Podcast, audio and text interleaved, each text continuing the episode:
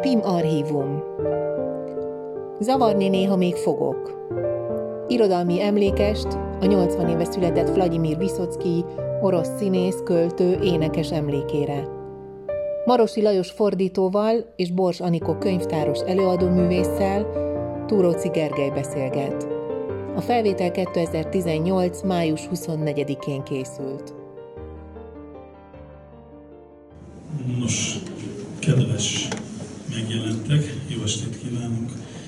Itt a Petőfi Irodalmi Múzeum koranyári, késő tavaszi estjén. Én Tudorci Gergely vagyok, itt dolgozom az Irodalmi Múzeumban, úgyhogy egy féle moderátori szerepem is lesz ma. És hát Marosi Lajos, illetve Bors Anikó a két főszereplő ma. Tulajdonképpen nem is ők a főszereplők, hanem Vladimir Muszocki, akit szerintem nem kell bemutatni senkinek. Van egy kis előzménye ennek az esnek, szellemesen azt mondhatnám, hogy minden tíz évben történik egy Viszocki rendezvény, de ez nagyjából így van, tehát 2008-ban volt egy Viszocki kiállítás itt nálunk, itt a sorban hátul Racki Rita, ő volt akkor a tapsot is kapott, ő, ő volt a kezdeményezője annak, hogy legyen egy Viszocki kiállítás, az Bicai Péterrel csináltuk hármasban, és hát nem várt sikere volt, a megnyitón konkrétan 400-an jelentek meg, úgyhogy minden készülődésünk hiába való volt, ráadásul a vodkával terített asztal még össze is omlott. Hát, ilyen fordulatok után most ásványvízzel és a végén teával készültünk, itt kimaradt a havi programfüzetből, én azért elmondom, itt beleírtam azt, hogy virtuális vodka gőz is. És minden ilyen költői alliterációkba igyekszem nem bocsátkozni sokkal jobb verselők és műfordítók is vannak soron, úgyhogy én azt javaslom, hogy vágjunk bele, és akkor át is adom a szót Nikónak. Köszönöm szépen, jó estét kívánok! Én is szeretettel köszöntök mindenkit. A mai kötetbemutató témája Viszocki születésének 80. évfordulóján jelent meg ez a kötet, 2018-ban, márciusban, és a versek műfordítója, ma esti vendégünk, Marosi Lajos. A kötet az Adlibrum kiadó gondozásában jelent meg, és 160 időmértékes verset tartalmaz, és nagyon fontos kiegészítésekkel, ugyanis a kulturális háttérről jegyzetek is készültek több forrásból, és ezek a versek megértéséhez, élvezetéhez hozzájárulnak. Először is az lenne az első kérdésem Marosi Lajoshoz, hogy Vladimir a kapcsolatban nagyon sok meghatározást hallunk. Költő, énekmondó, színész, egy korszak lelkiismerete, Vajon ezek túl nagy szavak, vagy valóban ez mind-mind igaz rá?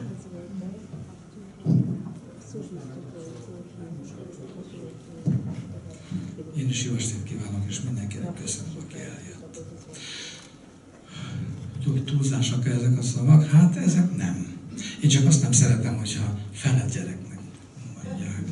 Azt nem. Még bárnak sem szeretem mondani, mert arról nekem mindig Arany János tud eszembe valahogy az náluk már foglalt, az a bárt De, de költő, színész, hát elsősorban színész, mert arról diplomája is volt, előadó művész, és, és hát eh, hazafi is volt, akit az emberek nagyon-nagyon szerettek, és szeretnek mind mostanáig. Hát annyira, hogyha Oroszországban megkérdezik a, a népeket, hogy kik a legkedvesebbek, akkor Gagarin után mindjárt Viszocki következik, második helyen. Azért egy akkora országban, akkora kultúrában, ott költő is sok volt, űrhajós is sok volt már, tehát ő második helyen van. Úgyhogy én, én azonban elsősorban, mint költővel foglalkozom vele. Annak ellenére, hogy sem verses kötetei, sem lemezei nem jelenhettek meg akkoriban, és a dalait magnó szalagokon, felvételeken, titokban, kalóz, kalóz felvételeken terjesztették, és tulajdonképpen milliók így ismerték meg az ő dalait.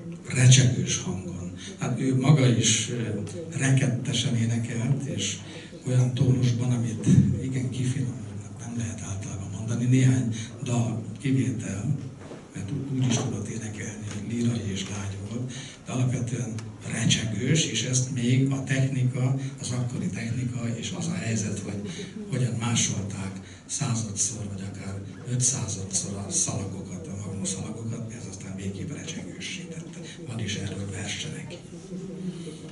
De talán ez az elsőkörű és ellenállhatatlan iskolateremtő stílus volt, ami az ő védjegye lett, és bár a műfaj, amiben ő alkotott, a szerzői dal műfaja, ugye nem volt Oroszországban új, hiszen mestere és példaképe Okucsava is ebben a műfajban alkotott, bár a stílusuk nagyon eltérő volt. A Viszocki pályájának kezdetén, ugye, ahogy elhangzott, színészként indult a Taganka Színházban, és itt olyan baráti kör, olyan művészi társaság vette körül, ahonnan nagyon sok inspirációt meríthetett a, a dalaihoz, amik szintén már ekkoriban megszülettek, de a hivatalos irodalmárok, szerzők nem ismerték el, azzal vádolták, hogy megrontja a fiatalokat. Ugyanis a verseiben használta tolványnyelvet, tanulmányozta is külön, közmondásokat, más költők szállóigéit is alkalmazta. Valóban ilyen felforgatók ezek a korai versek? Szerintem nem. De nehéz azt mondani, hogy mit éreztem volna mondjuk ezelőtt 30 évvel, vagy 40-nel. Én 50 éve kezdtem a Szovjetunióbeli tanulmányaimat, és akkor fiatal, 18-19 éves Leningrádi diákként én semmit nem hallottam Viszockiról. Semmit.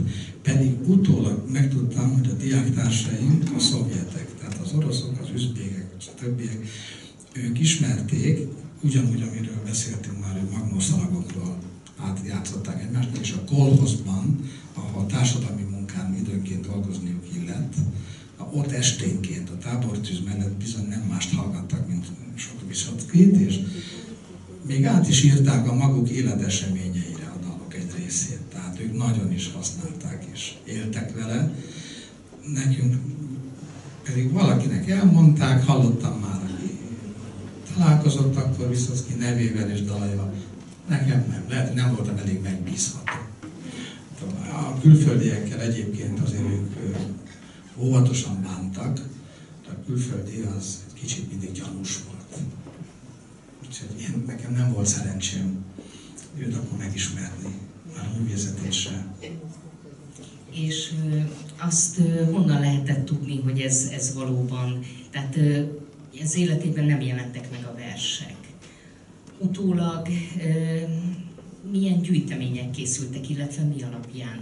A magnófelvételek, vagy egyéb források? Ő 1980-ban meghalt, és azért nem olyan sokkal később, tíz év múlva ott is rendszerváltás lett, illetve már korábban is a perestroika, a Gorbacsov időkben már azért másképp éltek a Szovjetunióban is, és szabadabb szelek fújtak, nem csak perestroika volt, hanem glasnost is. A perestroika az átépítés, átalakítást jelent, a glasnost pedig azt, hogy hangosan szabad kimondani, amit gondolunk. Tehát akkor már szóba jöhetett az is, hogy Viszocki. Aztán utána, amikor bekövetkezett az ottani rendszerváltás, akkor pedig hát kitört szinte mindaz, ami visszafolytva volt, posztumusz állami díjat adtak Viszockinak, és hát száz számra jelentek.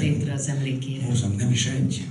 Én úgy tudom, hogy hat múzeum van Oroszországban, vagy lehet, hogy nem feltétlenül mind Oroszországban lehet, hogy a fák országban volt Szovjetunió területén. Persze a központi az Moszkvában van, amellett a színház mellett, ahol ő játszott. És ha jól tudom, például egy zenélő szökőkút is. Azt nem tudom. Azért a filológiai vagy a diszkográfiai hűség kedvéért mondjuk hogy egy lemez azért tudom, ha megjelent, vagy talán kettő egy nagy lemez, ahol hát nem egészen úgy hangzottak a, a dolog, ahogy a magunk szalagokon, tehát ő ugye saját magát kísérte gitáron, gitározni se tudott, azért tegyünk hozzá. Tehát ez a távlatűzi, ez a három akkordos gitározás, de nem az volt a lényeg benne. Itt viszont egy nagyon kifinomolt hangszerelésű, egy nagy létszámú zenekar kísérte, ilyen jazz rock, tulajdonképpen. Azt hiszem Garanyánnak hívták a, a zenekar vezető, ez egy kultikus lemez volt, és annak idején, amikor meg én is 40 évvel ezelőtt a Szovjetunióban éltem, a első zenei emlékeink közé Viszocki tartozik, illetve volt egy másik, sehol nem tudom, a kötetbe most kaptam meg.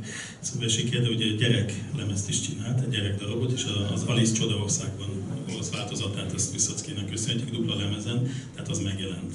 Tehát az is hallható volt nekem a, a legelső zenei emlékeim közé, tehát az Alice tartozik. Igen, ezt az Alice Csodaországot, ezt még fogjuk említeni, a másik lemezt nem ismertem. De hát vannak, akik az egyikről se tudnak, és azt állítják, hogy sose jelent meg Viszockinak állami kiadónál lemeze, pedig hát igen. A, a, a, fontos, a melódiánál volt. A melódiánál, hát az, és nagyon fontos hát lépcsőfok az életében ez, mű, művészetében, mert azért ez 30 dalt jelent, és nagy lelkesedést, hozzáfogást, visszahanyatlást elvállalta, majdnem visszalépett, végül megcsinálta. Tehát ez nem, nem is egy egyszerű történet, ez a Alice Csodaországban. Nem is véletlenül hoztam el, van két szót majd erről fogok később szólni, magyarul, ezt nagyon sokan ismerjük, ezt már kevesebben, amit most egy kedves barátom adott nekem kölcsön, ez viszont orosz kiadás, de angol nyelven, ez az Alice Csodaországban, és orosz jegyzetekkel, nagyon-nagyon részletes jegyzetekkel, amelyekben olyan csoda dolgokat lehet megtudni, hogy mondjuk ezelőtt egy hónappal nem tudtam őket, ezeket a dolgokat, és ez ugyan nem változtatja meg, versek, amiket fordítottam, azért azok nagyjából most is úgy fordítanám, de hogy érdemes rajta még elgondolkozni, az még lehet, hogy még írni is róla. Úgy tudom, hogy az interneten számos vers található világnyelv, a világ nyelvein Viszocki versei, és hogy ez a honlap egy kicsit titokzatos, olyan szempontból, hogy nem lehet tudni a szerkesztőket. Ön viszont ezt megtalálta, és mint egy adatbázisként is használta. A könyv elején található egy összesítés, hogy milyen nyelveken hány vers olvasható Viszockitól. Hát körülbelül 8000 versfordítás van ezen a honlapon, de naponta változik. Ilyenkor jubileumi évben bizonyára még gyorsabban. És a magyar nyelv, tehát ott 300, nem, 230-240 nyelvre fordítottak eddig Viszockit, ami ezen a honlapon szerepel, és ezek közül a nyelvek közül a magyar nagyon-nagyon az élen van. Körülbelül a negyedik vagy ötödik. Csak az angol és néhány szláv nyelv előzi meg. Szóval magyarul a mi fordítóink, vagy ked, Viszoszki kedvelőink, verskedvelőink eléggé hatékonyan működnek. Tehát nagyon nagy nyelveket is sikerült így megelőzni. Persze ezek csak számok, a minőség az, az egy más dolog, azt nem lehet így kifejezni, azt nem tudom. Minden esetre valóban titokzatos egy kicsit ez a honlap. Én amikor először kérdeztem tőlük, mert hát amikor az ember elolvassa ezeket az eredetiket, akkor bizony fel, fennakad máson, és kérdezni szeretne. Kitől mástól, ettől a honlaptól lehet kérdezni. Viszocki csoport a neve, Viszocki Group, és én valahogy úgy gondoltam, hogy bemutatkozom, akkor majd ők is ott, aki valaki ott éppen van, az majd megmondja, hogy őt Ványának hívják, vagy Natasának, vagy valamit, de nem. Ők elvileg is anonimok, és, és valószínűleg be is hálózzák a földet, nem mindenkinek ahhoz Oroszországban élnie, hogy Viszockihoz értsen. Kérdez az ember, másnapra ott van a nagyon szakszerű válasz. Aztán ez most, ha már a titokzatosság vagy a névtelenség szóba jött, akkor hagyd dicsekedjek el vele, hogy van ott egy körülbelül 30 fős lista, ők maguk írják le, mi anonimak vagyunk, de akik nekünk kívülről segítenek, azok között itt van 30, akiknek köszönjük, és az én nevem is ott van egyedül. Magam sem értettem, hogy miért. Valószínűleg kutya nehéz kérdéseket tettem fel. Keveset tudsz és sokat kérdezel. Ennyi. Ezzel már fel lehet kerülni a, fel lehet kerülni a világába. Az első vers talán, amit kiemelhetnénk, az a Dalabarátról. Vladimir Viszocki azt mondta, hogy ő az egész emberiség problémáiról, örömeiről szeretne írni, minden témában, ami foglalkoztatja az embereket, az élet, halál, a sors, szeretet, szerelem, és egy nagyon fontos érzés, a barátságnak az érzése is. Ezt ö, több versében megtaláljuk. A tematikus csoportosítás szerint is jó néhány, akár a háborús versekben is előfordul, hogy van a könyvben egy tematikus csoportosítás. Tehát én igyekeztem a verseket besorolni néhány csoportba, a 25 csoportba, minden vers maximum háromba került be, egyik se tisztán. Egyik se tisztán csak a barátságról, csak a hazaszeretetről szól. A ilyen csoportok alapján a barátság is egy fontos csoport. Most nálam ez azért is első vers, mert először ezzel találkoztam. Ezt fordítottam le életemben először, ez egy egyszerű vers tulajdonképpen, könnyű megérteni, lefordítani viszont nehéz, mert tele van belső rímmel. A ritmusa is, ugye hát mind, mind, minden dalnak, Viszocki daloknak különösen erős a ritmusa, időmértékesek, de ennek még belső rímei is vannak, amiket igyekeztem mindenütt betartani. Én általában törekszem arra, hogy formát is kövessem, ha netán egyszer valaki irodalmárként is tekinti Viszocki művészetét, magyar anyanyelvi irodalmárként, akkor hagyatkozhasson a fordítá, ezekre a fordításokra. Ezt most én felolvasom, és aztán megnéznénk, vagy meghallgatnánk igazából, itt nem Viszockit fogjuk látni, egy klipet, de az ő hangját, hogy hogy hangzik ez oroszul is. Dala barátról. Ha derék koma volt, de rég, s ma dumás, oda lett a tett. Fura dolgain át se látsz, ki barátja a srác? Nosza, hívjad a szirtre át, hol az ember a szívbe lát, s kimutatja a szál kötél, aki tart, mit is ér. Ha a bérced a srác nem állsz, alig él valahogy, lerogy, nem is ült le a jégre még, neki már is elég, bemutatta magát, tehát marad egy közönés, tűnés, ilyen arc ne legyen hegyen, neve tart se terem. De ha nem könyörög, nem nyög, szava nyers, maga bors, de gyors, s ha levetne a sziklapart, felüvöltve, de tart, ha kemény neki még a hegy, ha kicserzi a harc, de megy, igazán a barátod ő, az erőd vele nő. Ha nézzük ezt most.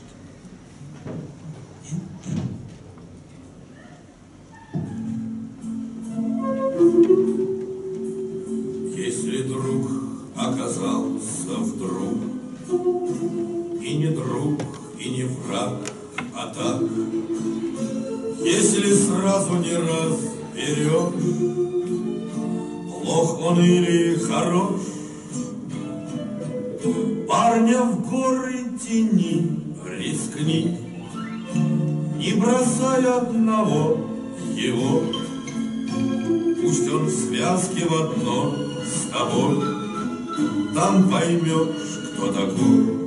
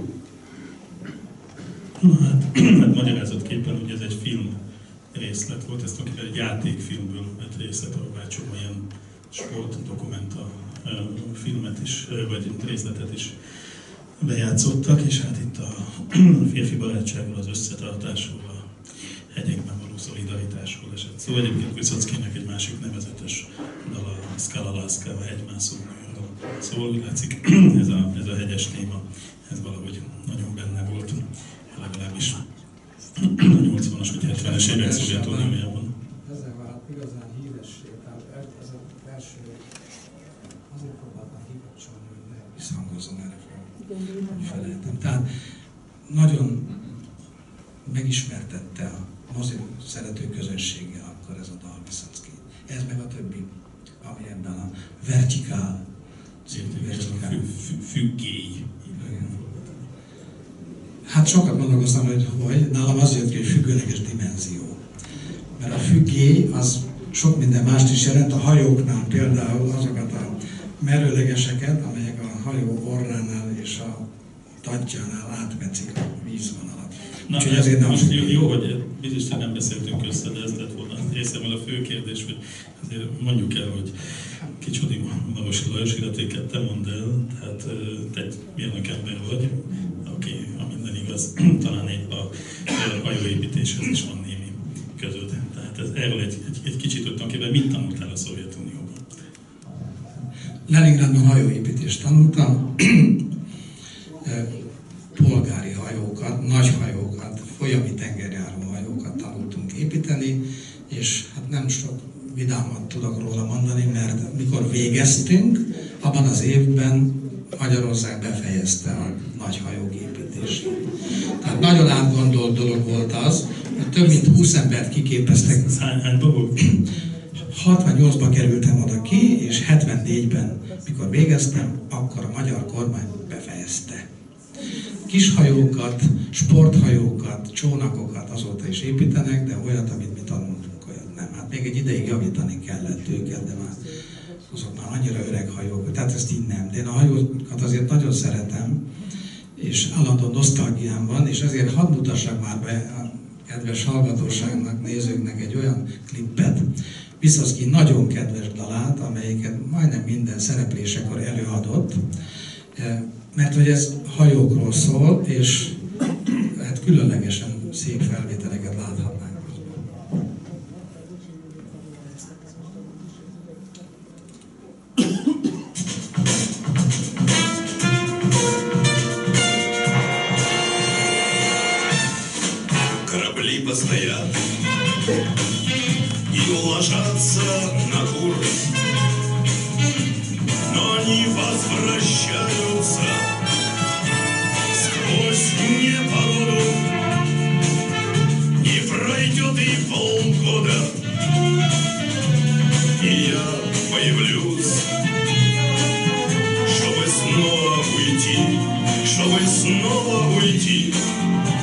полгода. Не пройдет и полгода, и я появлюсь, чтобы снова уйти, чтобы снова уйти на полгода.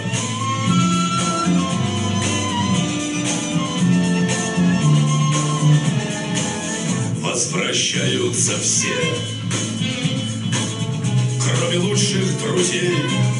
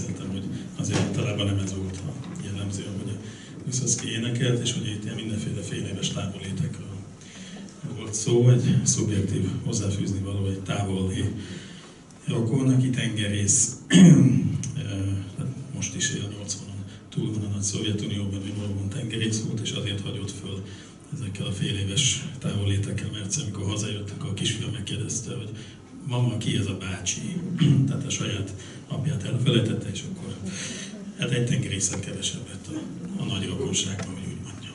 De hajóknál tartottunk. Én a hajókról most többet akkor nem, hanem, hanem azt mondanám, hogy akkor illik a többség kedvéért, akik oroszul nem tudnak, bár van a teremben jó néhány olyan is, aki jól tud oroszul, de magyarul nálam így hangzik. De ha már mondtad a fél évet, akkor igen, akkor hozzáteszem rögtön, hogy pusztán a, a ritmus kedvéért, ez nálam bizony negyed évre jött ki. Igen. Ezt most itt bevallom, de a jegyzetekben is bevallottam, és egyetlen mentségem van rá, hogy amikor hajózási gyakorlaton voltunk, két hónapig nyúlott, nagyon hosszúnak tűnt. Ered- Eredetileg azt mondták, de hát ez az orosz szervezés azért valamennyire jellemző volt, hogy egy hónaposra tervezték, nekünk meg már akkor a eljegyzésünk be volt ütemezve, és akkor két hónapra nyúlt azért az eljegyzésre is sor később. Tehát a negyed év éppen elég sok. Hát kis ország vagyunk. Igen. De nem, már fele akkor, mint a Szovjetunió. Tehát ez a dal, amelyiket Viszoszki majdnem mindig elénekelt, ez így hangzik. Ez a dok, de kifutnak a büszke hajók, hazatérnek, akárhogyan éled a tenger. Alig egy negyed év, s velük átutazok, hogy utána ne lássatok engem. Ki ne jönne meg? Á, csak a régi barát, meg a legközelebbi, a hő örök édes. Ki ne jönne meg? Ő, aki kell ide át. Tudom, áltat a sors, s a szavam önmaga kétes. Hanem él a szívemben egy árva remény, hogy a tengereken kihunyóban a csóva, sokat tersa, barát, velük érkezek én, alig egy negyedév, és terem újra a nóta. Sokat tersa, barát, nagyot álmodok én, alig egy negyedév, és terem újra a nóta.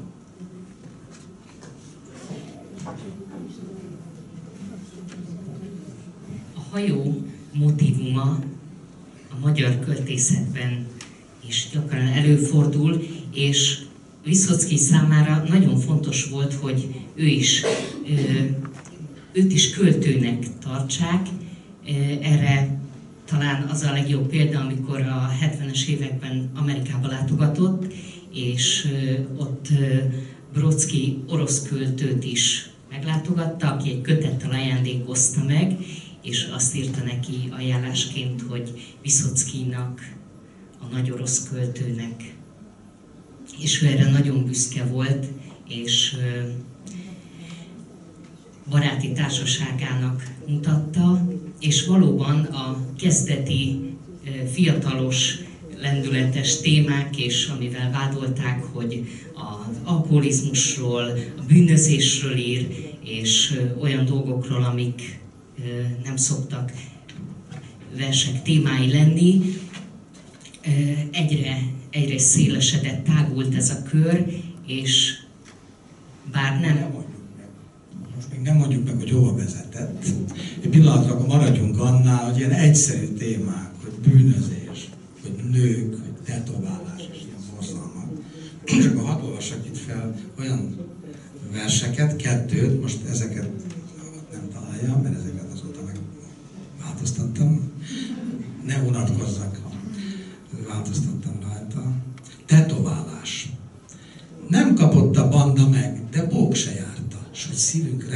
a múltba hull alá. Angyalarcod itt a lelkem őrzi válja, Ljósa melkasára tetoválta rá. Aznap elköszönve ott az állomáson, én sosem felejtlek, erre nyílt a szám, s mondta, válja lesz örökre minden álmom. Nékem éppen úgy heveskedett komám. Dönts tehát, kiben nagyobb a tűz, mi éget, ő vagy én, ki hordja súlyosabb baját, őben így kívül lyukasztva drága képen, engemet belül döfött a vágyam át. És a dúlt szívem megállni készül éppen, szó nevet zokon, de Jósa jó barát, kérem őt, az ing lehull, s te ott a képen. Nézve nézlek így sok óra hosszan át. Új barát került minap, de véglegényke, mesterő, sebendre biztos írt talált. Képed ott a Ljósa melkasán lemérte, s téged én rám profilba tetovált. Bár tudom, nem ér leszólni hű barátom, mégis így szereztem édes annyi fort, hogy enyém a kép, vagyis tiéd belátom, mely ezerte jobb, mint Ljósa rajza volt. És egy másik még akkor a bűnről, itt már a szerelem nélküli bűnről, kicsit rosszabb. Dala büntető törvénykönyvről. Minek nekünk novella bonyodalmak? Csodálod, mit tudunk, ha majd ocsútsz. Nos, áttekintve minden irodalmat, nekem komám a BTK-nk a csúcs. Ha nyugtalan vagyok, s kerül az álom, vagy másnapos maradt egész valóm, a BTK-t olykor megtalálom, csak felütöm és végigolvasom. Tanácsokat nem adtam a skacoknak, de ők rabolnak olykor, az nagy íz. Most olvasom, mi jár a lebukottnak. Az enyhe három, és a maxi tíz. Tekintsetek ez egyszerű szavakra. Mit ér ezernyi bárhol írt regény? Ez szókban áll veszett időnk barakja. A kübli, a snobli és erőfölény. Sorok. Haragban állok némelyikkel. Mögöttük egy-egy sorsot érzek én. Öröm nekem, ha engedőbb a cikkely, hisz mázlit is lehet a jogterén. És szívem rebegni kezd, mint lőtt madárka. E tétel itt enyém a sok között. Agyamba lök, feszít a vérnek árja, a yard dörömből így, ha fogni jött. No hát Lajos fordításaiból lehet érzékelni, a slang azért elég erőteljes teljesen jelen van a szövegekben, tehát hogy azt nem fordítod azt, amit Viszocki oroszul tett, és ez már önmagában is, hát hogy mondjam, szóval nem, nem volt egy ilyen kedvelt dolog akkoriban. Tehát 60-as, 70-es években az irodalmi nyelvben ilyen, ilyen csúnya, nem csak csúnya szavakat, hanem szlengeket sem illet használni. Nem tudom, ti, ti tanultatok? Hanyadik napon tanultál meg káromkodni a Szovjetunióban? Passzívan vagy aktívan? Hát kezdjük a passzívan. Hát passzívan elég hamar értettem, hogy nagyjából hogy miről van szó, és mondjuk 40 évvel később megtudtam, hogy az ráadásul Viszockiból jött. De én nem szoktam káromkodni, tehát aktívan sorra. Ez az én gyengém, az egyik. Viszont ami azt illeti, muszáj időnként lefordítani. Károm, hát nagyon durva, nyomdafestéket nem tűrő szövegek Viszockinál szerkesztett formában nincsenek. Hiszen ő maga tisztázta, sokszor módosította, csiszolta, javította, és mindig is szerette volna, hogy meg is jelenjenek. Tehát ezek a szövegek nem feltétlenül ugyanolyanok, mint amiket esetleg szűke baráti társaságban, katonák előtt, vagy más férfi társaságban például bizonyára keményebb szavak is voltak. Na most nekem ezt Szerencsére, tehát a keményebbekkel nem volt dolgom, csak ami megjelent a két kötetes és autentikusnak elfogadott gyűjteményben, azokat azért, hogyha én magam nem nagyon használom őket, akkor honnan? Hát többek között a slang szótárból. Van két nyelvű magyar, orosz, orosz-magyar slang szótár, aminek igen nagy előnye, hogy a minta példák között gyakran éppen Viszockit hozza fel a szerkesztő, tehát keresek valamit, na megtalálom, tényleg ezt kerestem? Ezt, mert Viszockit hozza fel ugyanazt a mondatot. Ez nagy öröm, és akkor ez nagy segítség is. És talán ez egy oda-vissza működő folyamat volt, hogy a közönség, a tömegek azért érezték magukhoz közelállónak, mert hogy azokat a szavakat használta, most nem is csak a szlengre gondolunk, de hogy amiket ők a, a hétköznapokban, és aztán ezek a dalok annyira beépültek, hogy szállóigeként talán tovább is Biztos, ilyen is benne, de ezt sohasem tudhatom meg, és akkor se lehetett megtudni, mert a akkori szovjet-orosz társaságban lányok jelenlétében a fiúk sosem káromkodtak. Nem tudom, hogy Egyetértesz te ezzel? Hát, tekintve, hogy 6 éves koromig éltem a Szovjetunióban. Tehát én, én azt tapasztaltam, bármennyire szabadszájú is tudott lenni valaki, ha ott nő volt a társaságban, akkor soha. Hogy aztán a hölgyek egymás között, vagy a csajok, eh, hogy voltak ezzel, azt nem tudom, de vegyes társaságban én ilyet nem tapasztaltam. És azt hiszem, ez nem azért, mert hogy külföldi jellemző, hanem valahogy ez így volt elfogadva. Tehát én nem tudhatom, hogy ők egymás között a lányok vagy beszéltek. Ezzel voltak nehézségeim, de nem túl nagyok. Olyan nehézségem viszont volt, hogy azt éreztem valakinek a fordításán, hogy szinte keresi a, a, a, a nagyon kemény szavakat. Ilyenek, húgyagyúak, ilyenek nincsenek viszont. Egyetlen egy szó van az egész munkámban, ebben a könyvben, amelyik igazából talán nyomdafestéket nem tűr, ezért nem is fogom mostan kimondani, a mikrofon még kevésbé, akit érdekel, keressenek benne. Annyit elárulok, hogy a Goger Dozer Dalat című versben van egy olyan, napokig gondolkoztam rajta, hogy ezt a változatot mondjam, vagy írjam le, vagy egy másikat, amelyik egy kicsit finom. Ez a Goger Dozer, ez egy annyira mocskos tag, hogy megérdemelte, hogy ilyet adják a szájába. A kapcsolatban fórumokon lehet olvasni, hogy talán manapság már, aki akkor nem élt, nem lehet érteni az ő verseit, azt az életérzést, amit ő megírt, mert hogy ő a szovjet hétköznapokat írta meg, és az annyira, annyira eltér a, a mostani világtól. Valóban így van ez? Sok mindenben eltért, de itt van, amit most fel fogok olvasni, ez nagyon egyszerű, hétköznapi dologról szól, egy étkezdébe való bejutásról, vagy be nem jutásról, de hát ilyeneket Magyarországon is értünk át. Tehát Ez mondjuk még nem is volt igazán. Majd egy másik vers, az talán sajátosabban lesz, hogy hát ilyen őrültségek csak a szovjetok talán. De most nézzük az egyszer. Csak nem tudom, fordítást nem ismerem, de egy kötelező lábjegyzet. A Szovjetunió volt az az ország, ahol az éttermek ebédszünetet tartottak. Szó szerint ez nem vicc. Így van. Képzelhetik, képzelhetitek, hogy milyen nehéz volt nekem egyszer tolmácsként feleségem Ildikó egyetemi csoportjával mentünk ki három hétre a Szovjetunióba, és nekem nem csak tolmácsnak kellett lenni, kicsit házigazdának is, én akkor végeztem, és úgy tudtam, hogy nagyjából ezt is, hogy van tisztasági nap, amikor nem lehet múzeumba menni, mert vagy éppen takarítanak, vagy hogy ebédelni ebédidőben nem lehet, mert akkor az ebédszünet. És nem hitték el, ez a csoport egész a végig kitartott, hogy ők akkor ezt meg, amikor ők szeretnének, de ez nem ment, én fogytam le. Én, én nagyon, tehát amennyit ott rohangálni kellett és éhezni, csak az alatt is azért, mert a csoport nem hitte ezt el. Na nézzük akkor, hogy hangzik egy ilyen eset. Az emberek morogtak, morgolódtak, hogy marha rosszul jár ki sorban áll. Nem érez így velünk, nagyon kitoltak.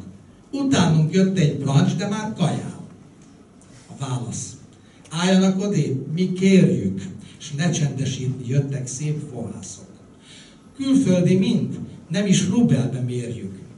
Maguk meg itt bocsánat, ki a frászok? Ezek megint morogtak, morgolódtak, hogy marha rosszul jár ki sorban áll. Nem érez így, velünk nagyon kitoltak. Utánunk jött egy brancs, de már kajál. A főnök is beszólt, hogy kéne menni, és lecsendesítni jöttek új fohászok. De hisz ez delegátus valamennyi. Maguk megint bocsánat, ki a frászok? Ezek megint morogtak, morgolódtak, hogy marha rosszul jár ki sorban áll. Nem érez így, elünk nagyon kitoltak. Utánunk jött egy brancs, de már kajál. És akkor most még a hétköznapokban, mert ez elég furcsa hétköznap lesz, mert egy, egy gyógyintézetben játszódik, de hát a Szovjetunióban játszódik, és olyan tévéműsorral kapcsolatos, amit mindenki nézett, akik nem nagyon szeretett. Az volt a tévéműsornak a címe, hát az oroszul jól tudok kedvéért, Ocevidnoje Nyeverojátnoje. Én tiszta kép vakhomálynak fordítottam. Levél a Tiszta kép vakhomály című tévéműsor szerkesztőségébe, a Kanácsikov dácsában működő bolondok házából. Kedves tiszta kép adása! Szombatonta ért hatásas a Kanácsikovi dácsa leste már a folytatást tévét nézni a homályba, a bolondok klinikája felrohant, nem is kajálva, tűn kihagyva s. Egy bagoly fülét vakarva adta épp a csalogányt, mondva, Bermudán zavarba ejti még a tudományt. Bajt kevert a koponyánkban, megkutyult a jól agyunk, és a dácsa irodában új injekciót kapunk. Tisztelt fő adás redaktor, nem jöhetne a reaktor, vagy az édi lunatraktor. Rossz felületek a szél, csészaalja közön ölnek, hol ölelnek, hol meg ölnek, vagy dalos kutyák tökölnek, vagy egy ősi rom beszél. Csészaaljak ellen adtak, földhövágjuk, vágjuk, csattanás, kutyahúst is rajtuk adtak. Miért hazudna a szakács? Gyógyszereznek garmadával, nyeli bőven a plotyó. Szelavi, de Bermudával, klassz adásba rossz botyó. Mégse ment a banda zűrbe, főkolompos nincs a csűrbe. Féktelen alig kerülne, hát hiányzik a vezér. Ám kutatni hét határon, jut itt hálós, zagyva álom, az se árt elénk, ha tálon cselszövényt rak pár becér. Épp ezek tucatnyi fatja bermudáz a víz alatt. Churchill volt az ötlet atya, még a Goeró miatt. Pernyehult, s hülyére vettek. Sürgönyöztünk. Moszkva, TASZ. Ápolóink itt teremtek, s rögzítettek érte. Passz. Aki késve tért magához, kötve lett az ágyvasához. Paranoiás zongorához, foghatóan csapongta fest, eloldozni nyavajások, más hitűek, mániások, szívünknek a bermum már sok, bermuzít és nem ereszt. Váltva izzanak s nyugosznak, negyvenen hevült huták, Lám, hogy izgalomba hoznak háromszögletű dumák. Alig álltunk józan észszel, s Margulis Diring, a lett, szembeszállt a szörnyű vésszel. Tévét nézni tiltva lett. Kobra ő, inog, magaslik, fedve így a bűvös kasztlit, azt, miből a felcser addig némi drótokat kiás. Nincs nekünk itt mit keresni, jobb belőve kútba esni, feneketlen kútba veszni, mint a Bermudán szokás. Látogatni fognak holnap, és kérdik majd a srácaink. Faterok, na mit papoltak kandidált tudósaink? Hát legyen, fülük szabálya, mégig ez kell mód felett. Itt az élet nagy csodája, csak hogy meg nem engedett. Bentlakók fogásza, rúgtyik, és a rádiója grundig, éjjel azt csavarja mindig, fúj az NSK okán. Ott lomolt egy rongyputikban, abba bárki belehibban. Most meg szörnyű, ahogy itt van, cetlit hord a bal bokán. Futva jött felindulásban, és állítása fejbe vert, hogy a mély a Bermudában bajba száz tudóst kevert. Új hajónkon épp kutattak, s szétrepült az IQ pont. Gyöngyhalászok partra raktak két agyat hagyott rokont. Akit ért a kataklizma, idehozta be a nizza. Klinikánk erős karizma óvja őket, s dácsa zöld. Egyikük beszélt felőle, míg aludt a prizma őre, hogy a sok szög újra pőre, s köldökén nyitott a föld. Mondd, mi volt? Hogy úsztad ezt meg? Nyúztuk két roham között. Nem maradt a hős se vesztek, azt magokkal lődözött. Néha sírt, de mégsem tört le. Néha szúrt, mint sűnbozont. Míg ha ült is, nyelvet öltve, persze ránk a sült bolond. Jött egy elvonós szavalni, mocskos szájú, mindig anti. Bermudát be kell nyakalni, hármasával itt a lét. Szórta fels alá rohanva, kiürítjük bármi randa, még ha paralelogramma, még ha kör is csessze szét. Messzi hangok morkálnak, tőlük fáj a szív levert. Hangfogót Amerikának kell zavarni Izraelt. Lényegük, hogy megvezetnek, zápszavuk repeszt meg ás. Bermudinggal túletetnek, benne négyszögű tojás. Lektorok szakavatottak, kik a műsorban nyafogtak, bajta bajra szavatoltak, hogy feszült egész a nép. Lennénk nálatok melósok, ti a bermus nagy tudósok, tőle lesztek dilinósok, mi pedig fordítva épp. Frissen esztelen ajánlat, de leülve evidens. Csak a szóra vár a tárlat és az újonc rezidens. Tisztelettel, név meg dátum. Hé, a válasz jár nekünk, ha nem írtok, majd a Fátum Goltotóba címezünk. A hétköznapi bolondok. Hétköznapi bolondok. Ebben a két utolsó versben az irónia és a humor fontos szerepet kapott, ahogy Viszocki több versében, és az országról, a mindennapokról egyfajta karikatúra, egy fordított világ, ami megjelenik az ő verseiben, és amiről már ö, néhány szót beszéltünk, az Aliz Csodaországban versek, vagyis itt a versciklus címe Aliz Csodasztánban. És ez valóban azért is különleges versciklus, mert hogy ez még életében megjelenhetett, másrészt pedig a lemez kiadó szerkesztője azt írta később, azt nyilatkozta erről a versciklusról. A könyvből azt a szabadságot olvastuk ki, mi egy nem szabad ország lakói a múlt század 70-es éveinek elején. Lépten nyomon Brezsnyev portréját láttuk, és a jelszavakat, amelyek a nép és a párt egységét bizonygatták. A hivatalos ideológia abszurditása elképesztő volt. Egy szellemes mondás járta akkoriban. Az, ami ténylegesen megy, egyáltalán nem az, mint ami valójában zajlik.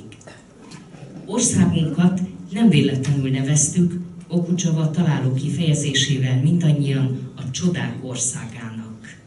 Hisz olyan élesen különböztünk a világ másik racionális részétől, és nagyon büszkék voltunk erre. Persze a hivatalos verzió szerint. És akkor most megkérjük Anikót, hogy ebből a versciklusból két verset legyen szíves felolvasni. Végre egy más hang is, ráadásul női hang. Antipólus induló. Ha esküszöl, hogy nyeljen itten el a föld, vagy tettedért a mélybárán alá a szégyen, simán lejutsz közénk, a lámpa teri zöld, s karunk kitárjuk, ennyit ér a fenti érdem. Mi antipólusok ehelyt lakunk. Itt ellenordináta mér nem antik, sarkunkra állva bőszen harcolunk, de kiknek sarka nincs, azok brigantik.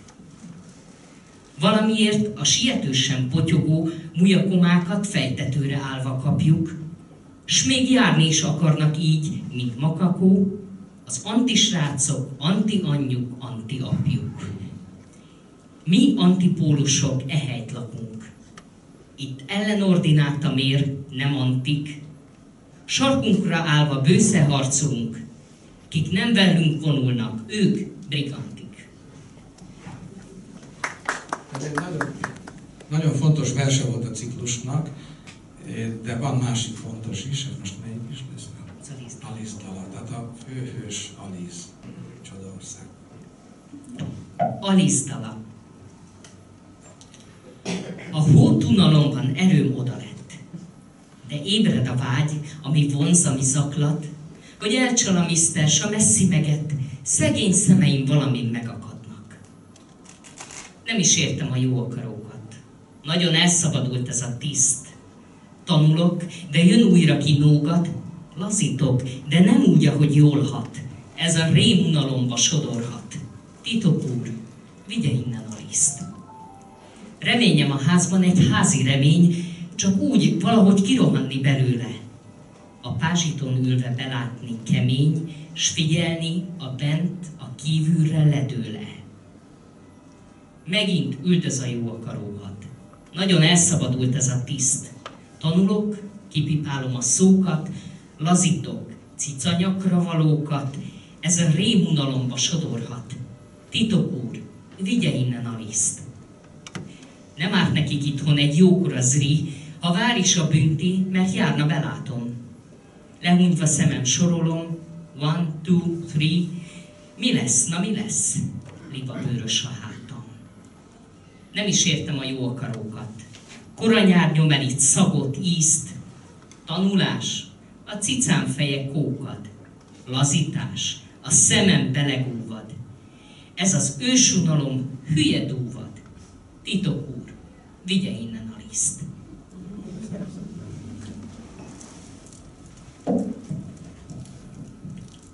Hát, ha javasolhatok, esetleg egy másik mesét. Egy másik mesét. Jó, ez kis technikai rákészülést igényel, és szerintem... És a történet hozzá, tehát majd azt a gépet fogjuk használni, azt, amelyik 8 mm-es, és egészen klasszikus már, vagy matuzsálem. Abban az időben, amikor én fiatal voltam, akkor ez szuper technika volt, a 8 mm-es filmezés lehetősége, mozgóképet felvenni és vetíteni. Na most mi, mi közel ennek Viszockihoz? Hát ő is akkor volt fiatal, 12 év köztük a korkülönbség, nem csoda, hogy egy bizonyos filmsorozathoz, ami rendkívül népszerű volt a Szovjetunióban, az ő hangját akarták. Tehát az volt a rendező terve, hogy Viszocki kölcsönzi majd a farkasnak a hangját. A farkas és a nyúl, örök ellenfelek, talán ismerős ez Nupagagyi, na várj csak, na megállj csak, akár így, igen, na megállj csak, igen ám, de hogyha Viszocki kapta volna meg ezt a nagyon egyszerű szerepet, mert ebben aztán nem sok szöveg van ebben a filmben. Szöveg nélkül is minden jól érthető, van egy kis aláfestő zenéje. Ha Viszocki ezt a szerepet megkapta volna, akkor még népszerűbb lett volna, hiszen minden gyerek, minden fiatal nézte ezt a televízióban, illetve a filmvásznon is, mert a mozikban a nagyfilmek előtt voltak ugye híradók, kisfilmek, ez is többek között. Így aztán a illetékes bizottság letiltotta, nem lehetett Viszocki hangja. Más. Papanov nevű színész kapta meg a hangját. Viszont a rendező, hogy egy, azért egy fricskával válaszoljon, és ugyanakkor pedig Viszocki előtt meg tisztelengjen, belevette mindjárt az első részbe Viszockinak a zenéjét. A Dala barátról, a fügy szót, ott van egy ilyen átkötő fügy szó. Azért kommentelek ilyen hosszan, ugyanis ez egy néma film, most látni fogunk. Tehát csúcs technológia ide vagy oda, de, de, de a hangos film, mint olyan, az, az még nem igazán járta. És nem ezt a jelenetet fogjuk látni, mert sajnos az én filmemben ez nem keresem. Igen, egy rusz, azaz a Nagy Oroszország márkájú gépről. Ilyen. Ilyen volt akkor a technika. Mármint az építő technika.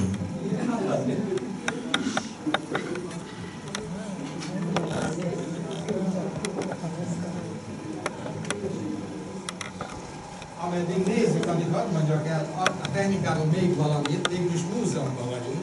Múzeumban vagyunk, miért ne jöhetne szóba, hogy mit használtak akkor. Ez a gép nagyon egyszerű, meg a társai is, a még korábbi Lucs, ennek Lusz a a még korábbi vetítőgép a Lucs volt, ahhoz készült egy olyan szerkezet is, amelyik meg tudta volna hangosítani. Tehát ez egy azért nagyon egyszerű, mert ebbe egy potméterre lehet szabályozni a sebességet, lassabban vagy gyorsabban, egy mechanikus és elektromos, egy elektromotor ennyi. Nincs ebben, ami szabályozza a sebességet.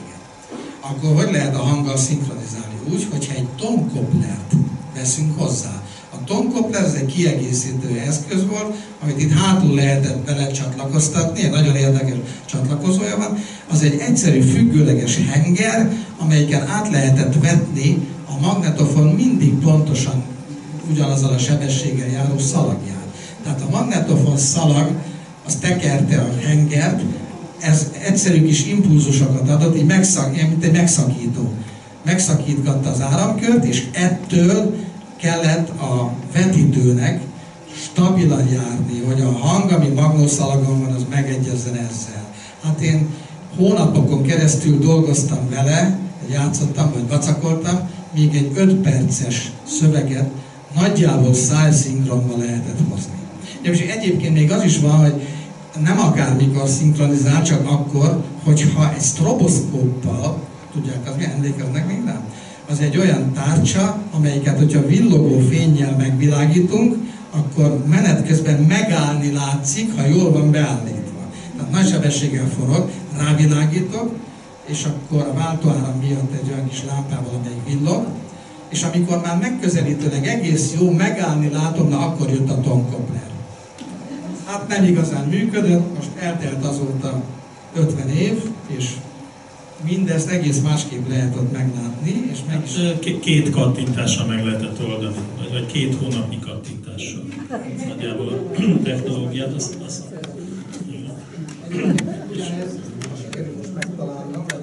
csak közben elárulok egy titkot, amire most jöttem be, nekünk is van egy hasonló gépünk otthon, rájöttem, hogy miért nem kísérleteztek a Super 8-as vagy 8 mm-es hangosításával, mert szerintem a gépzörgés én is úgy is elnyomtam.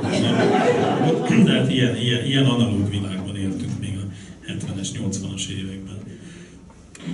Csak egy pillanat akkor. Egy pillanat. Nézd ki az, ahol majd elhangzik a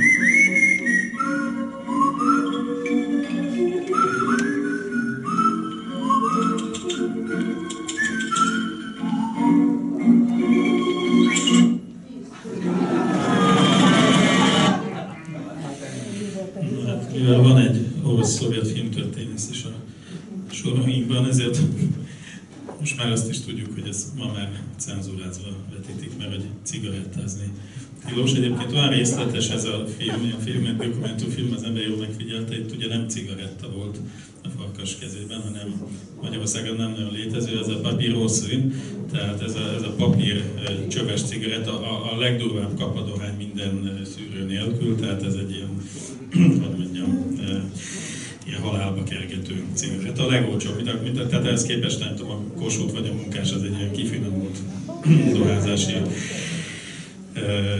tárgynak tűnhetett volna. Dohányoztál odakint?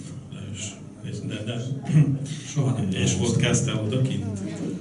Hát nem lehetett meg nem kóstolni, tehát azért... Nem lehetett meg nem kóstolni, figyeljük a megfogalmazást. Költőben van dolgunk. Társadalmi ünnepeken, családi ünnepeken, minden alkalom. Állami és egyházi ünnepeken. Főleg egyházi. Egyházi ünnepeken nem. Az egyházi ünnepek azok sajátosak voltak, például a húsvét mondjuk, akkor éjszaka nagyszerű filmeket, népszerűeket vetítettek a mozikban. Olyan, amit egész évben szerettek volna megnézni a fiatalok, azt húsvét, mondjuk vasárnapról hétfőre viradó ilyen lehetett megnézni, és akkor, akkor nem az egyházi ünneppel foglalkoztak, hanem mentek a moziba. Nem azt nem ittam sokat, és ő nagyon keveset ittam. És úgy megutáltam. Igen. Uh-huh. Azóta még elég kevés. És teázás azért volt. Tejázás az volt, igen. Tejázás. Na, Ellentétben sajnos Viszocki aki hát igen. ezt versben is megfogalmazta még, még a korai időszakban. És ö, visszatérve néhány mondattal a, a Zaliz versciklusra, ezt ö, szerelmének és feleségének, Marina Vladinek is köszönhette, hogy végül is ez a ö, ciklus létrejött, hiszen ő kapott egy felkérést, ha jól tudom, amiben ö, fordításra kérték fel. Nem fordítás, nem, nem, hanem megírni a, az alaptörténet az adott, és a szituáció is, hogy van egy feje tetejére állított ország, csak az eredeti könyvben ez Anglia volt, a Viktória kori Anglia, itt pedig a Szovjetunió, tehát eh, a saját országát kellett megénekelni, de új versekben. Ezek a versek nem az a fordításai. És egy kicsit ahhoz is hasonlít, tehát még az eredeti Carroll-féle, Lewis Carroll-féle történetet megnézve, ezt most az újonnan kapott könyvemben látom, körülbelül olyasmi ez a mese és a benne levő versek, mint amikor Karinti az Így írtok tiben megénekelte kortársait, illetve parodizálta őket.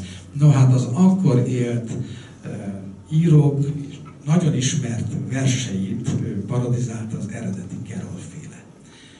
Ezt Viszocki már nem tudja tenni, ez nem is lett volna teljesen érthető, amúgy sem nagyon érthető ez a, ez a meseregény igazából, mert, mert a szerzője teljesen helyi érdekeltségű dolgokat írt bele. Oxfordban, ahol ő élt és dolgozott az egyetemben matematika tanárként, és voltak kis gyerekek, játszótársai, nagyon szerette a gyerekeket, főleg a lánykákat.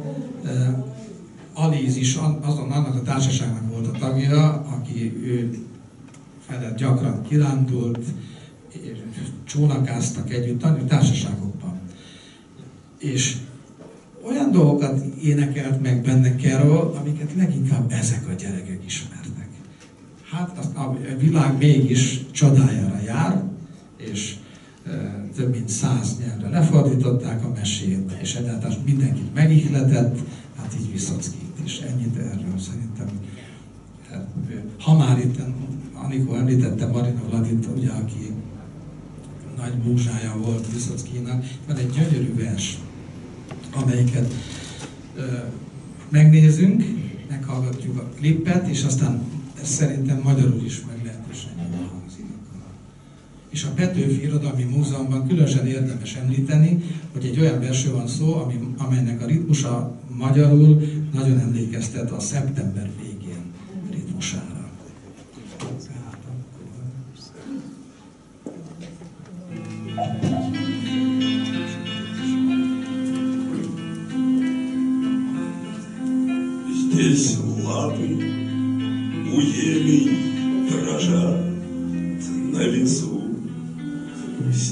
птицы щебечут тревожно. Живешь в заколдованном диком лесу, Откуда уйти невозможно. Пусть черемухи сохнут бельем на ветру, Пусть дождем опадают сирени. Все равно я отсюда тебя заберу во дворец, где играют свирель.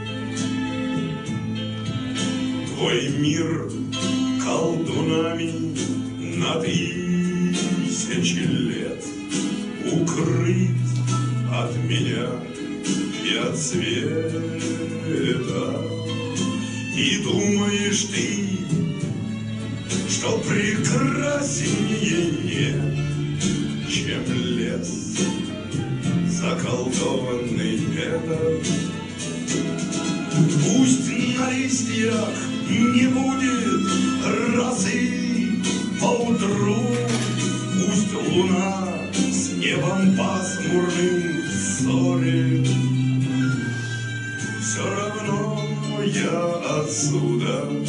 тебя заберу В светлый терем с балконом на море.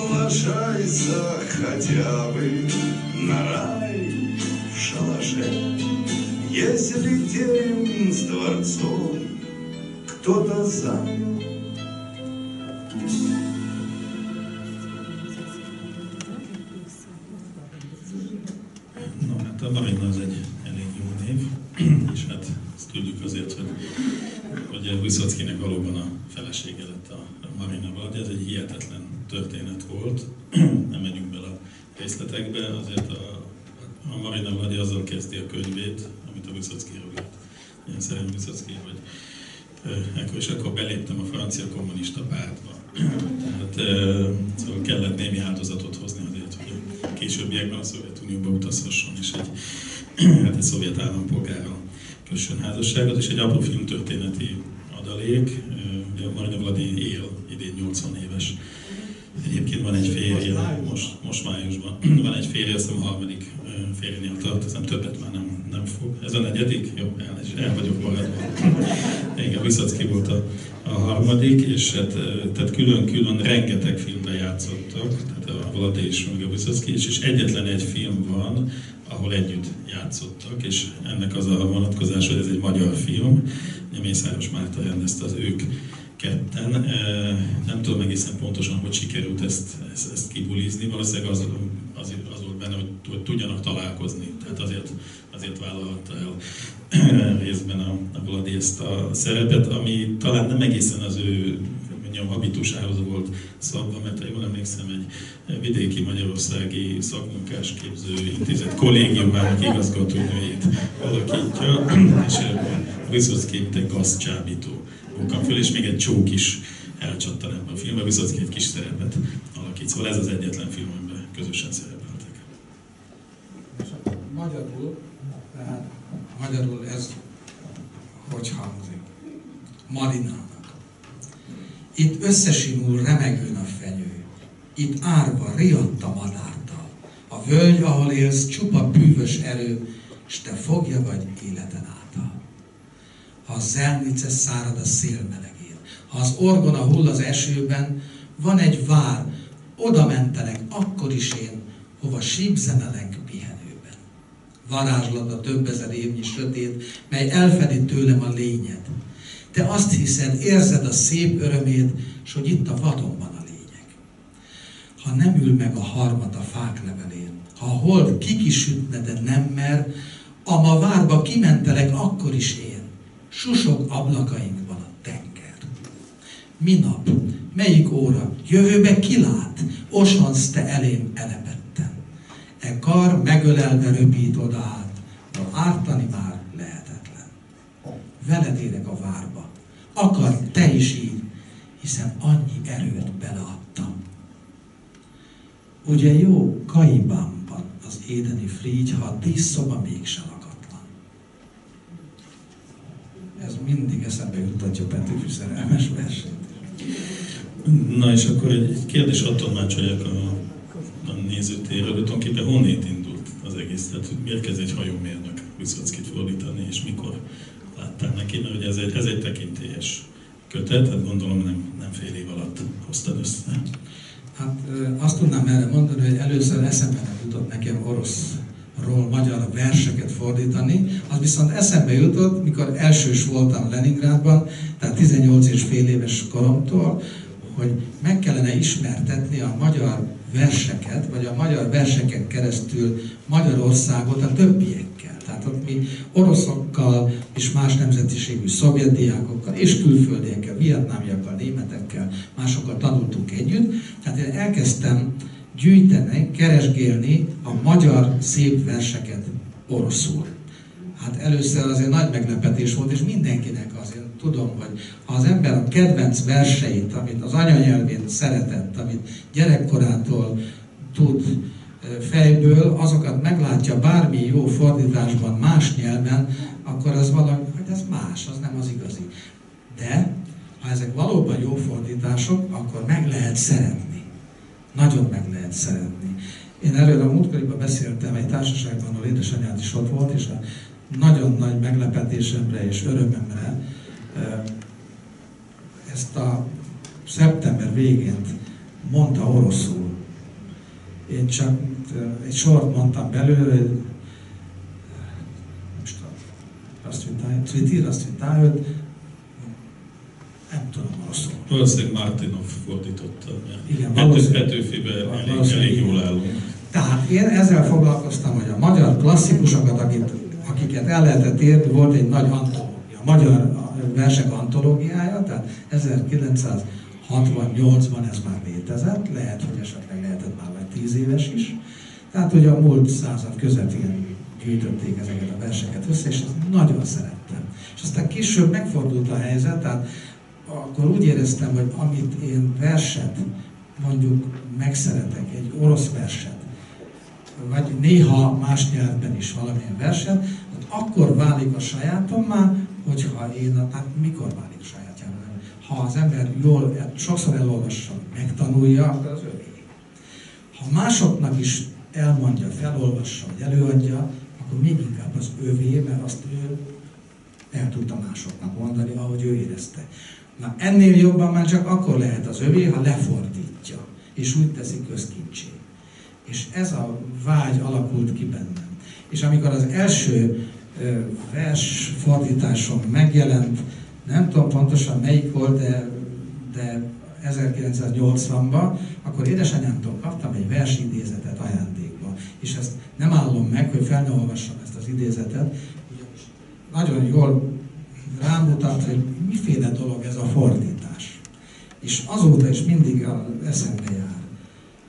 De nem, nem a részletet olvasom, nem olyan hosszú a vers, ezt muszáj az egészet. A fordító, Reményik Sándor verse.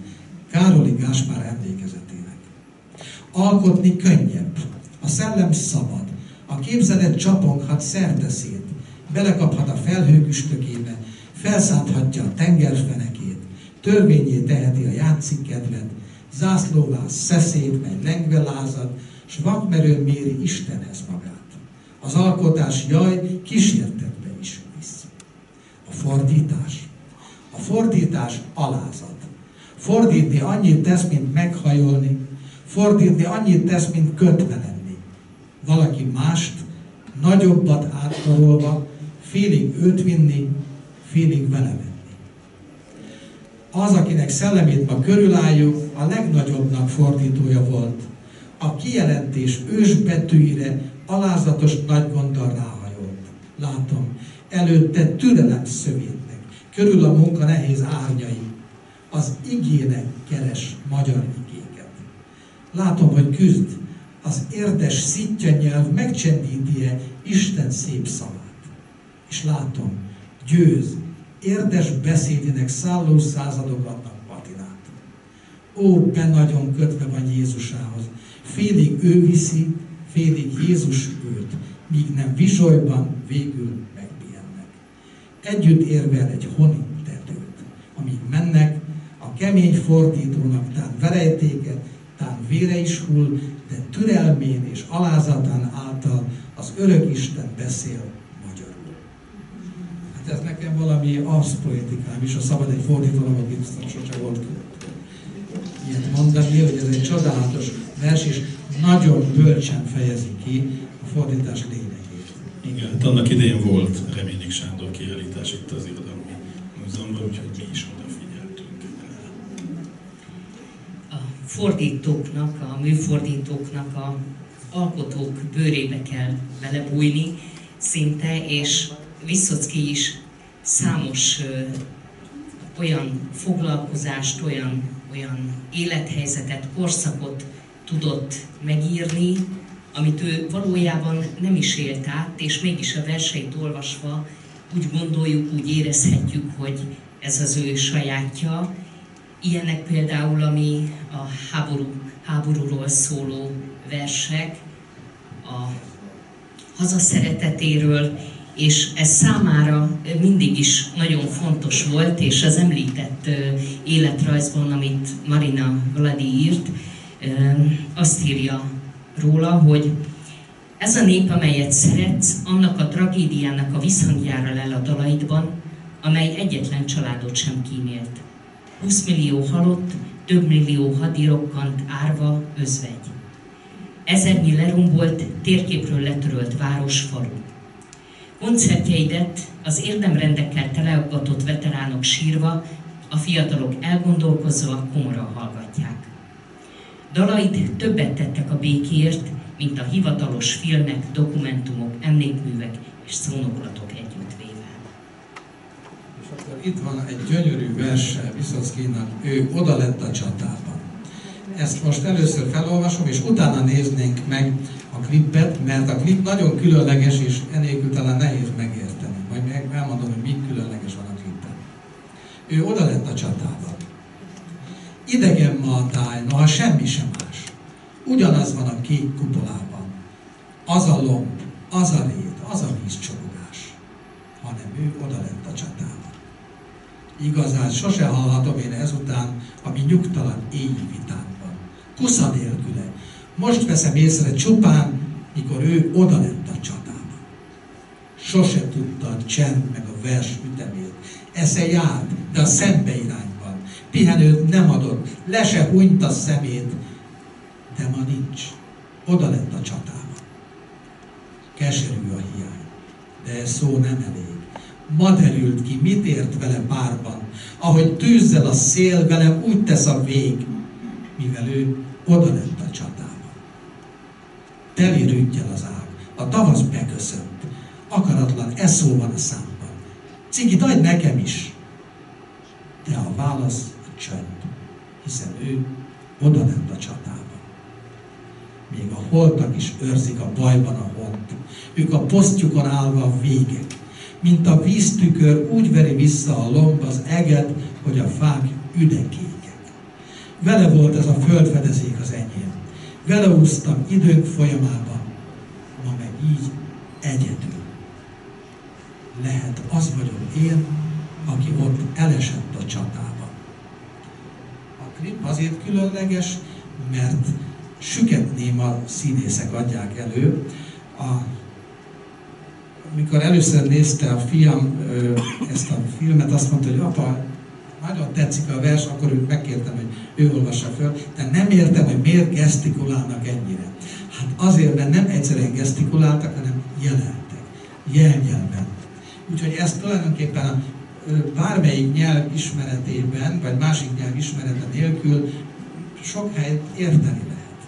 Arról van szó, amit az előbb olvastam. Cinematograf az együttes neve.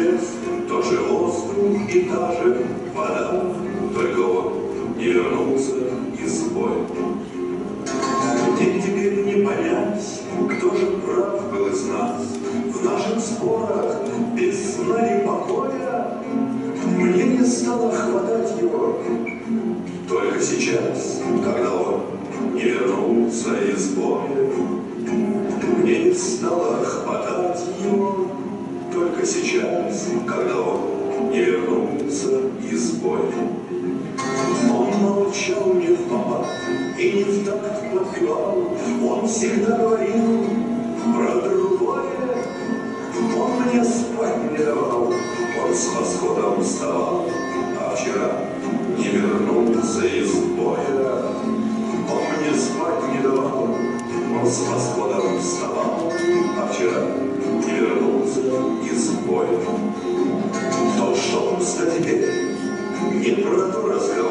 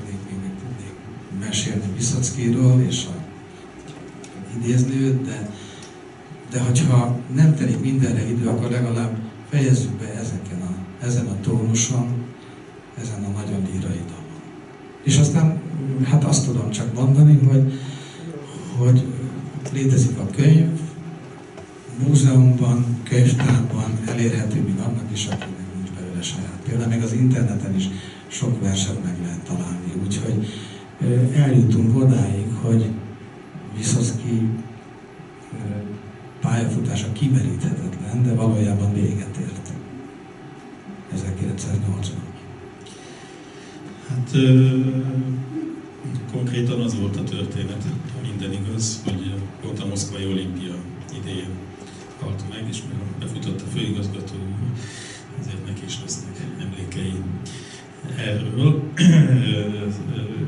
Bevallom, én tíz évvel ezelőtt tudtam meg, hogy én is kint voltam akkor a Moszkvai olimpia idején, nagyon kikijárogattam a rokonokhoz, jó, jó anyám mesélte.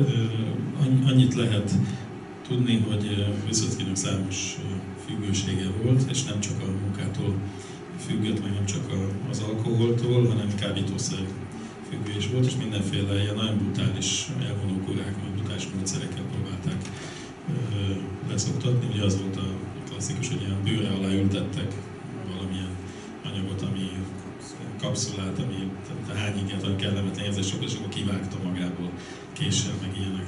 Volt is állítólag, tehát 1980-ban járunk, ugye Brezsnyevi korszak, tehát, tehát, tehát a, a, amit a Vyszocki megénekelt, ez, ez, ez, ez, a, ez, a, ez a nagy, nagy langyos hangás, annak ez a csúcseseménye volt, és egy kirakat, egy pestis beruházás volt, hogy kiglancolták Moszkvát, szó szerint, hogy bearanyoztak minden kupolát, tehát minden templom megkapta az aranyozást, és építettek új autópályát, meg új városokat stb. És mivel jön a külföld, és a külföldi előtt, hát ugye jó képet kell mutatni, ezért aztán a kábítószert is, mint olyat kisöpörték a Szovjetunióból. Azt tudni kell, hogy ott a Szovjetunióból messzőleg is ebben a kaukázus, meg dél vidékek is beletartoznak, ott mondani az ókor volt. szóval mágterázás, meg ilyesmi, szóval volt, volt ott anyag használt, és semmi nem volt. És a Vyszocki tehát rohamban volt, és kellett volna neki nem tudom, másfél milligram, 10 milligram, nem tudom, és nem volt, és ebbe van benne, ez az egyik városi legenda, 42 éves tehát teljesen, tehát élhet, még ma is élhetne, tehát egy nagyon túlhajszoló szervezete tulajdonképpen, és hát nekem, nekem az a, a másodlagos emlékem jó anyám révén, én Moszkva mellett voltam egy, egy kisvárosban, és azt mondta, hogy az, az a hír járta, hogy ne, nem ajánlatos bemenni Moszkvába, mert lehet, hogy hírig lesz. Tehát meghalt Viszocki az olimpia idején, és az egész országot annyira megrázta, a temetés mutatni egy tüntetésbe ment át, tehát még attól is lehetett volna tartani, hogy, hogy valami, hát valamilyen népfelkelés, spontán tüntetések, vagy mint tudom én, utcai balhétörként, tehát óriás volt a rendőri készültség. Na hát én, én akkor voltam keményen 8 éves, de szerencsére van itt egy érettebb. Már, már, már, már, már felnőtt, vagy legalábbis kamaszkori szerintem, úgyhogy én kíváncsian várom Lőle főigazgatóra emlékét, hogy ő hogy élte meg 1980, mert éppen egész véletlenül akkor, akkor ott.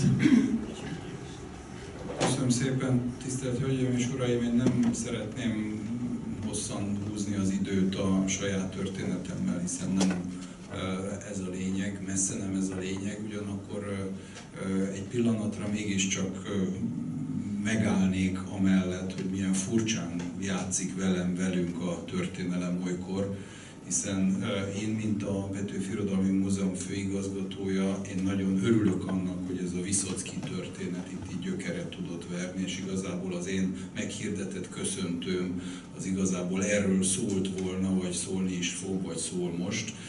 Ugyanakkor valóban, amit Túróci Gergely kollégám elmondott, egy nagyon, egy voltaképp hátborzongató történet. Annak idején, nem tudom ki emlékszik rá, az 1980-as olimpiára meghirdették az arany jelvényesek az olimpiára tömegsport mozgalmat. És volt nekem egy nagyon lelkes általános iskolai tornatanárom, aki a fejébe vette, hogy ezt a, akkor még Vézna testet fölhajtja rendszeresen mindig iskola után a normafához, mi a Kosztolányi térrel laktunk, hogy aztán ezeket a próbatételeket teljesítsük. És 28 kilométert kellett futni a Velencei tó körül, 100 kilométert biciklizni, átúszni a Balaton, Balatonfüred és Tihany között, valamint 100 kilométer, nem is tudom, ja, és igen, körbe, körbe evezni a Szentendrei szigetet. Na, bármi hihetetlen ez mai nézőpontból, én ezt teljesítettem, ezeket a, ezeket a próbatételeket, és az történt, hogy 2000 ilyen lény volt, aki erre képesnek bizonyult, és utána közülük 200-at sorsoltak ki. És én voltam a legfiatalabb, akit kisorsoltak, na így jutottam el én, annak rendjes módja szerint vonattal, 15 évesen, ugye 65-ös születésű vagyok, a Moszkvai. Ahol, ahogy Gergely is mondja, rajtam kívül ilyen korú lény nem mozgott. Tehát elég nagy feltűnést keltettem, és nem ismervén a helyi szokásokat, én egyszer gyanútlanul elindultam rövid nadrágban Moszkva városában, mert nagyon meleg volt. Hát ennek csúfos vége lett ennek a rövid nadrágos kirándulásnak, de aztán, hogy a további ilyen Szovjetunióval kapcsolatos sztereotípiákat is bevegyük a történetbe, belekeveredtem a velem utazó idősebb társaim trapper farmer árulásába is. Nem akárhol, mint a Kreml tövében. Ráadásul mindezt abban az alig feltűnő piros-fehér-zöld egyenmelegében, ami által a szovjet rendőrség számára igen könnyen azonosíthatóvá váltunk. Úgyhogy egy moszkvai fogdát is átélhettem 15 éves koromban. De, de hogy hogy jön ide Viszocki? Ugye volt egy tolmácsom, aki, aki hát érezte a, a dolognak a, a, az ellentmondásosságát, eleve azt, hogy én 15 évesen ott vagyok, és hát persze valamennyire tudott az ember oroszul, máig tudom, hogy Zalatója Kalcó, Taknak Vajece, Turistki Marsrut, который начинается, заканчивается в De a helyzet az, hogy ebből a tudással ugye a mindennapi életben nem sokra Tehát a tropper árulásban sem sokat segített. Ez is a saját trappert sikerült? Nem, nem, nem, én abszolút ártatlan voltam. Se búvárszó szivattyú, se se usankát, e, se trapper farmát. Na, tehát viszont ez a tolmács, amikor Viszocki halál híre elterjedt, akkor sírva fakadt. Sírva fakadt. És kérdeztük, hogy mi a baj. És akkor elmondta, és hát én tudtam valamennyit erről, mert a családban édesanyám nagy híve volt, meg ismerősek voltak a sztorik, meg lehetett úgy hallani róla. Tehát persze ilyen mélységig fogalmam sem volt az egészről. És aztán most, ugye, ahogy az ember felnő, meg többet tud a világról, akkor állt így össze a történet, hogy hogy válhattam ott egy pillanatra a részévé ennek a ennek az egész sajátos történetnek. Nagyon hálás vagyok természetesen az élményért, mert ugyanúgy, mint az NDK-ban töltött fél éves tanulmányi időszakom, ez az abszurdnak valami olyan, olyan elképzelhetetlen kifejeződése és átélése volt, aminek bizonyos, bizonyos szintjét az ember már akkor is érezte Magyarországról érkezvén, de igazából a teljes mélységét csak így visszatekintve látja. Úgyhogy én mindenkinek nagyon hálás vagyok, aki ebben mindazoknak segít, akik részben kortársai, vagy pláne akik nem kortársai annak, akik ezt átélték. Úgyhogy én köszönetem jeléül szeretnék most átadni egy virágcsokot és egy üveg bort.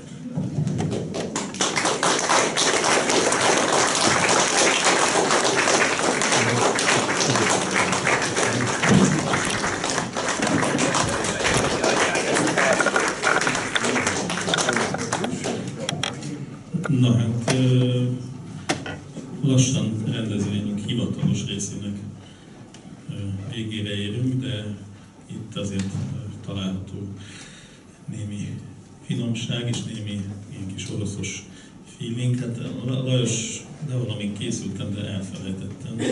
Volt egy kérésed, hogy egy nagy lepedőnyi orosz újságot is, szovjet újságot is kerítsek, ezt azért még magyaráz meg, hogy miért, miért épp csak tiszta ponyaruhával szembesülhetünk az asztalon. Nem csak rajtad múlott, hogy ez a része nem lett a dolognak, mert volna egy olyan terítés is, egy ilyen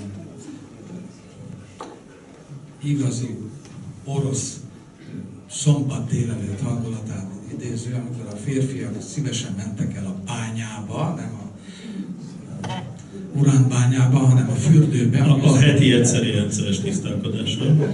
Ahol, amellett, hogy gőzfürdőztek, szaunáztak, megvirgácsolták magukat hírfa ágakkal, és az egészségnek nagyon jót tett, utána pedig úgy igyekeztek lehűlni és felkészülni a hazamenésre, ahol a feleség már nyilván melegedőkre várta őket, hogy még leültek egyet vodkázni most. A, a terítés az nagyjából úgy volt, vagy volt asztal, vagy csak az öltöző padok voltak, akkor megterítettek e, právdával, hát a právda az nagyon alkalmas volt terítőnek, mert óriási méretű volt, és két kopelykába került az a rengeteg-rengeteg nagy papír, és akkor ott sós vagy hát, sózott, füstölt halat fogyasztottak a vodkát, nem ez volt a lényeg, hogy azt, azt leülítették vodkával, hanem a vodkát akartak inni, és ahhoz kellett, azért ott az volt a szokás, hogy mindig ettek valamit a vodkázáshoz. Halat mondjuk és uborkát. Na erre gondoltam én, hogy lett volna itt ugye egy ilyen terítés, ha lett volna még právdák. Halat is nehéz szerezni úgy, hogy azért az ne töltse be a Petőfi Irodalmi Múzeum MSZ-r. Ezért arra gondoltam, hogy a fiamat kérem meg, hogy papírmaséból jó egy halat. halat készítsen, de aztán ez nem jött időben össze, és lett volna még ott üres vodkás üveg, három, feltétlenül három pohárral, mert, mert azt mindig hárman itták. Úgy tudták megvenni, hárman, úgy árban is jól jött ki mennyiségre, és az a fél liter az akkor egy bő deci, egy deci és egy harmad, ezt úgy egy ültőbe, és esetleg még, hogy igazán kultúra is legyen, sakkoztak is. Sakkoztak. Sakkoztak. Tehát ez... Egyébként, hogyha a nomegácsokra visszaemlékszünk, amikor mászik fölfel a farkas, akkor ott mindenféle tárgyakat láthatunk az erkén, többek száradnak a halak, meg egy szamovár is. Van ott, szóval erkélyen nem tároltak szamavárt, úgyhogy hát ez ilyen művészi szabadságnak. Tejázásról, mert hát most meghívnánk a kedves közösséget egy kis teja ivásra, és hozzá egy pici harapni való is lesz, ám bár amíg azt a hűtőből behozzuk, az kell. Hogy hogy tejáztak az oroszok, talán most is így tejáznak még, hogy ők főleg, hogyha szamovárt is használtak, a szamovár állította elő a forró vizet. A tetején azért van egy kosárka-szerű kiemelkedés, mert oda lehetett rátenni a melegen tartandó porcelán teás, teáskannát benne a nagyon-nagyon sűrű tejában. Tehát ott volt az zavar, meg, zavar, zavar hívják, de semmi magyar áthallás nincs benne. Zavarka. Tehát amit megfőztek kegyetlenül sűrűre, és akkor mindenki ízlés szerint a szamovárból felöntött, tehát a pohárába öntött ilyen sűrítményt, és akkor amennyire sötétenül szereti a teját, azt felöntött. Tehát itt van egy szamovár, meg van korszerű forró is. Nem csak, nem csak porcelán csésze van, hanem üvegpohár, sajátos szerelékkel. Igen, ott a szamovár bele tessék megnézni, meg használni, tehát az, az üvegpohárnak a vonaton is ilyenbe hozták bizony. Nagyon praktikus, mert eleve ugye nyele van, egyszerre négyet vagy akár hatot is vihetett a kalauz, vagy a kocsi kísérő, és hát nem süti meg az embert, ugyanakkor azért nem volt biztos, hogy a pohár nem törik el. Én nekem az az emlékem, hogy egy kis kanalat bele kellett tenni. Egy, egy fél kis kanalat, és azon keresztül önteni a vizet, akkor nem tört el az üvegpohár. Ne, nem ilyen, ez egy igen, igen végképszerű. Én egyszer vittem egy barátomnak kínai kávés kis poharakat, hat darabot, mert egy kávéfőzőt is, egy orosz barátomnak. És megmutattam neki, Ja, de nem azt, még előzőleg én a ivópoharat, azt már ő látta. És nagyon hasonlítottak a kis poharak erre a nagyra. Ezért ő büszkén az anyósának mutatta és földhöz vágta. Mert az a nagy, az nem, az nem tört el, ha földhöz vágták, de a kicsi azonnal eltört. És akkor hát az anyós nem értette, hogy ez most miért történik. Ez a kedves gesztus. Igen, ő pedig most már hogy magyarázza ki magát, nyilván hibás volt a pohár, oda vágta a következő. És így mind a hatot.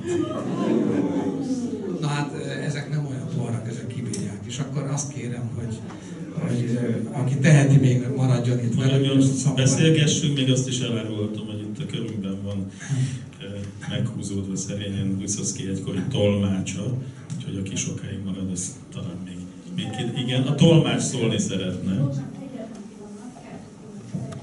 Jegyezzük már meg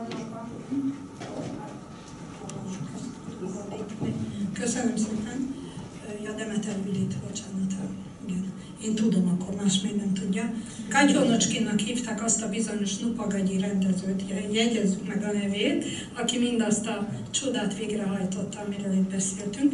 A másik pedig, hogy remélem, hogy a múzeumot nem fogja beterelni, mert most reklámozni fogok.